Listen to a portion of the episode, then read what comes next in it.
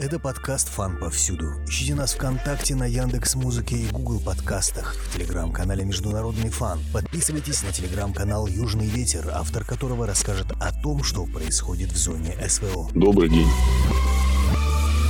В прошлый раз мы подводили итоги зимней кампании. С этого момента изменилась немного линия соприкосновения непосредственно в Бахмуте. Город уже более чем на 60% под контролем ЧВК Вагнера. Продвижение идет неспешно. Во многом это объясняется тем, что украинское командование приняло решение его держать до конца. Причины, зачем это делать и тратить людской резерв, довольно-таки понятны. Киев стремится выиграть время для того, чтобы сформировать до конца свои резервы и уже попытаться провести так называемое весеннее контрнаступление. Оно будет ли, или, как и осеннее, может быть отложено на неопределенный срок? Есть ли политическая необходимость у руководства Украины? Политическая необходимость, очевидно, имеется в таком мероприятии. Не будет новостью сказать, что все-таки за массовые поставки бронетехники придется отчитываться, и ничего другого от режима Зеленского, кроме как наступления на Западе, не ждут. Другое дело, что есть ряд объективных причин, которые могут более конкретно нам указывать, когда же все-таки этого ждать. Во-первых, интернет постепенно заполняется видео отчетами о том, как новая техника западная поступает в некоторые новые украинские бригады. Приехали и боевые машины пехоты «Мардер» немецкие, уже известно, в какую бригаду они поставлены. Американские БТР-страйкеры, танки «Леопард», немецкие, британские танки «Челленджер». При том, что уже начался апрель, а танки начали поступать еще в начале марта, и на фронте они пока нигде не появились. Это точно нам подсказывает, что ими комплектуют новые бригады, так называемые бригады наступления. Другое дело — реальная готовность этих бригад к настоящим штурмовым действиям, потому что никто из них в боевых действиях обкатку не проходил. Все это будет зависеть от решения украинского командования. Состав явно указывает, что украинские войска отрабатывают наступательную тематику. На те же самые американские БТР «Страйкер» уже несколько фото появилось, что установлены противоминные катки. Это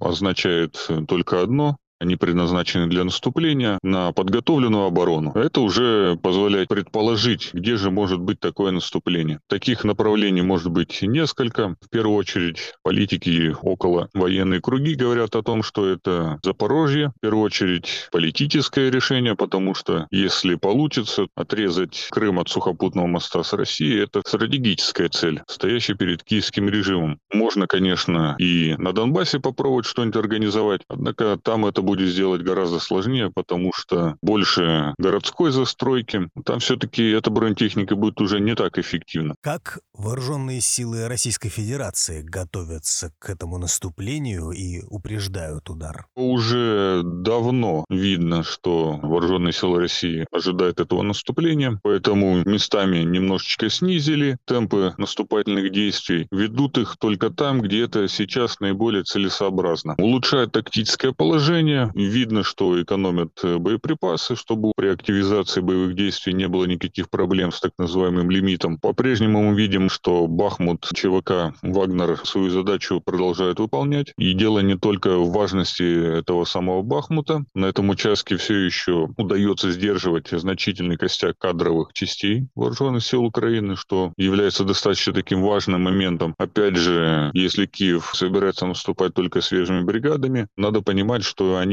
не участвовали в боевых действиях, как они себя там покажут, насколько мотивированы военнослужащие Украины идти, можно сказать, на убой. Все российское командование, видимо, просчитано. Так что, возможно, нас весной, вряд ли, конечно, до конца апреля успеют, но, тем не менее, может ждать какой-то современный аналог Прохоровского сражения. Понятно ли, где, в каком конкретном месте готовит удар Украина и сосредотачивает ли уже технику эту? Пока создание ударных группировок еще не отмечается. Время есть. В первую очередь оно продиктовано погодными условиями. Сейчас распутится. Таких широких мест, где можно было бы наступать, пока не просматривается. Что уж греха таить, украинское командование приучило нас, что оно старается идти вопреки основным прогнозам. То же самое решение удерживать Бахмут еще в декабре, никак не напрашивалось, однако оно было принято. Можно ожидать какой-нибудь хитрый ход по аналогии с Изюмской наступательной операцией, которая получилась, если не неожиданная, то, по крайней мере, удалось найти брешь, куда потом зашли войска и развили свой успех. Поэтому основной вариант — это, конечно, Запорожье. Второй вариант, менее такой вероятный, это все-таки удары с направления Херсона на Крым. Есть вероятность, что могут попытаться провести десантную операцию, оценив, что все-таки более боеспособные части российских войск наступают на Авдеевке, на Донбассе. Третий вариант, может быть, снова попытка найти какое-то уязвимое место на северном участке фронта, где снова попытаться дойти до Сватова, до Старобельска, попробовать занять какие-то выгодные позиции, чтобы потом северную часть Луганской области попытаться захватить под свой контроль. Ну и менее вероятный вариант, но в то же время его, конечно же, нельзя исключать, это попытка что-то придумать на северной границе, это из районов Черниговской, Сумской области, может быть, даже Харьковской. Вроде бы как там никто не ожидает. Может быть, Киев сделает ставку на попытку какого-то неожиданного удара по территории России, если, конечно же, они посчитают, что угроза применения Москвой ядерного оружия достаточно низкая. Тогда такой шанс тоже стоит рассмотреть. Но, опять-таки, он не в первой очереди, но его стоит держать в уме. Уверен, что российское командование эти все варианты уже просчитало. Остается просто дождаться, когда все это состоится.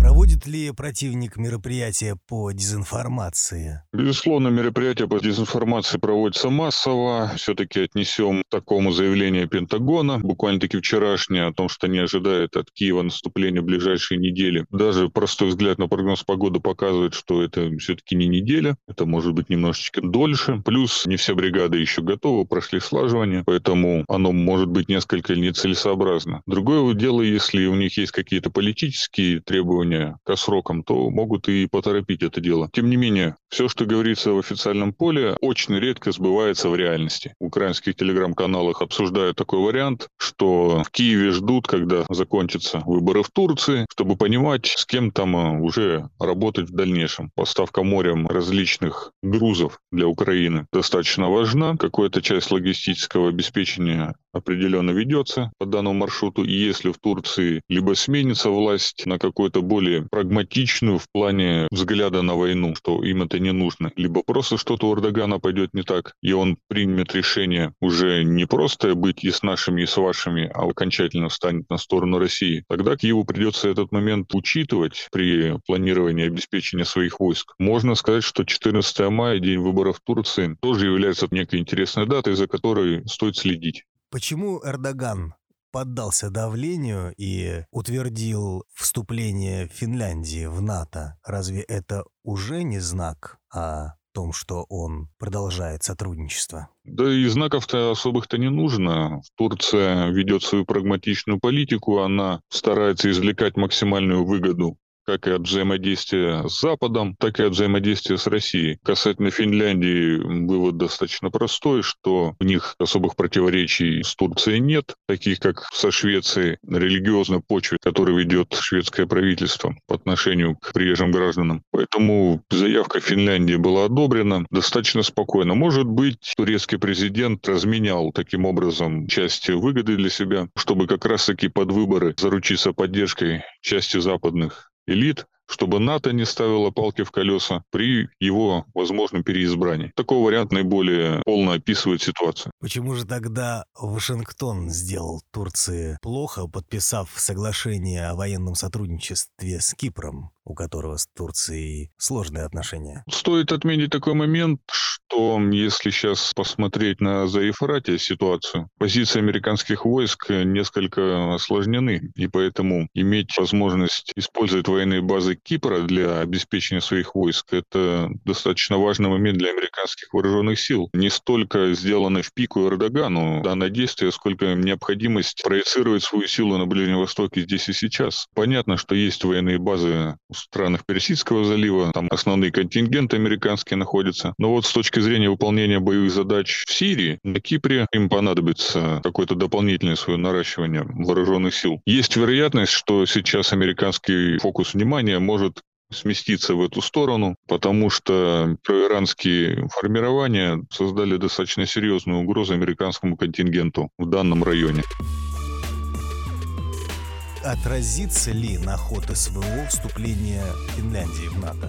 Маловероятно. По большей части это сыграет роль на долгосрочном планировании. В российском генштабе уже учтут, что Финляндия является именно страной НАТО. Будут сделаны соответствующие выводы, заложены соответствующие планы, но не более того. Может быть, мы через несколько лет увидим какие-то новые воинские части, которые там будут формироваться. На всякий случай. В данный момент признаков того, что Финляндия более активно будет вовлечена в СВО, нет. Они и так достаточно активно поставляют в пределах своих возможностей технику для украинской стороны. Мы видим на фронте финские БТРы, те же самые. Расширение влияния после вступления Финляндии в НАТО пока мы не прогнозируем. Может ли это вызвать провокации на северо-западе России со стороны Финляндии? Финны инициаторами вряд ли будут. Другое дело, что в НАТО всегда найдется пара-тройка провокаторов, которые что-нибудь да попробуют соорудить. Та же самая Норвегия со своей мощной разведывательной службой вполне способна что-то организовать. И, может быть, уже по линии НАТО будут как-то более активно использовать финскую территорию. Американская разведывательная авиация начнет, скорее всего, работать в том регионе более активно. Провокация или нет, это сложно сказать. Это увеличение военного присутствия и проведение так называемых мероприятий стратегического сдерживания, чтобы и свою силу проецировать, и отвлекать внимание российского военного командования на этот регион. Этот вариант вполне возможен. Насколько трагично для Вашингтона потеря беспилотника в Черном море? Вряд ли трагично, если честно. Запас позволяет. Есть мнение, что Вашингтон, когда проводил эти разведывательные операции на Черном море, уже был готов потерять какой-нибудь аппарат. Не исключено, что даже намеренно он входил в зону ограничения, чтобы как-то проверить возможности российского ПВО. Другое дело, что после этого инцидента траектории полетов американских беспилотников действительно отодвинулись, и уже не так ясно они могут просматривать все, что происходит на территории Крыма. Некоторые связывают его потерю с террористическим ударом на территории России. Честно говоря, прямой связи между этим пока не прослеживается. Все-таки террористические удары — это планирование и применение каких-то действий спецслужб. Они все-таки занимаются своими задачами. А за применение беспилотников «Рипер» отвечают американские военные. У них другой функционал, другой профиль.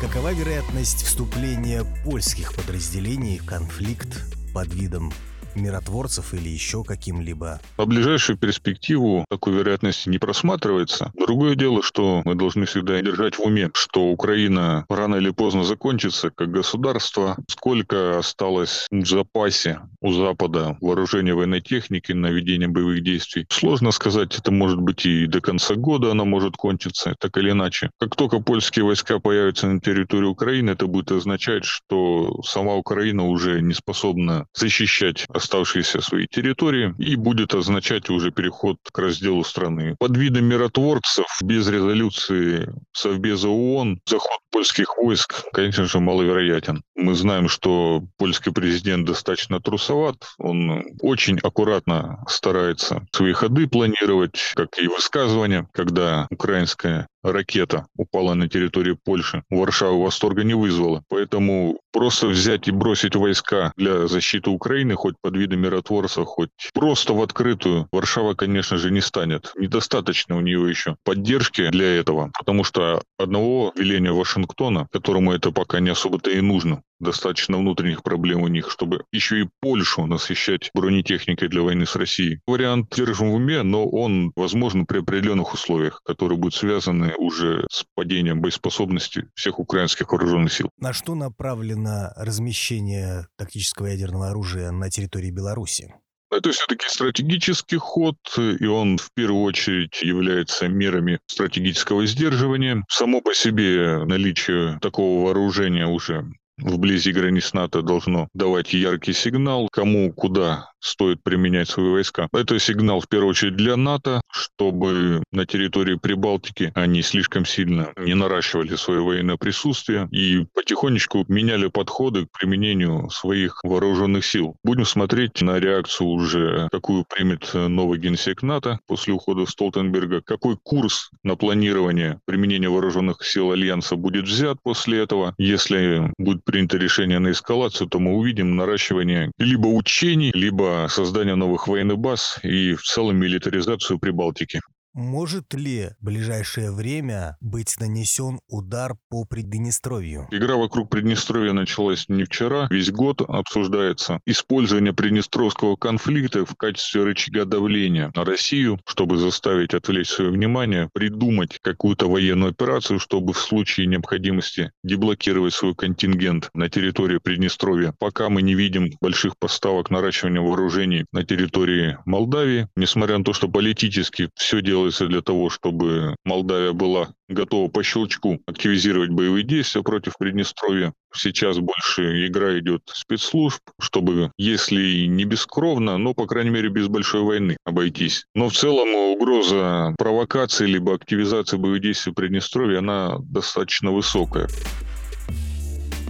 Осложнит ли ракета Hellfire оборону российских войск? Особо не осложнит, тем более они уже поставлены довольно-таки давно, но не массово. Применение данных ракет возможно либо в качестве противокорабельных на небольших дистанциях, из таких районов остается только Каховское водохранилище, либо в наземном варианте, не с кустарных, но с установок, на дальность более 10 километров. Для понимания, это глубина обороны роты батальона. То есть серьезный объект российский под удары ракет Hellfire попасть не может по определению, просто из-за тактико-технических характеристик.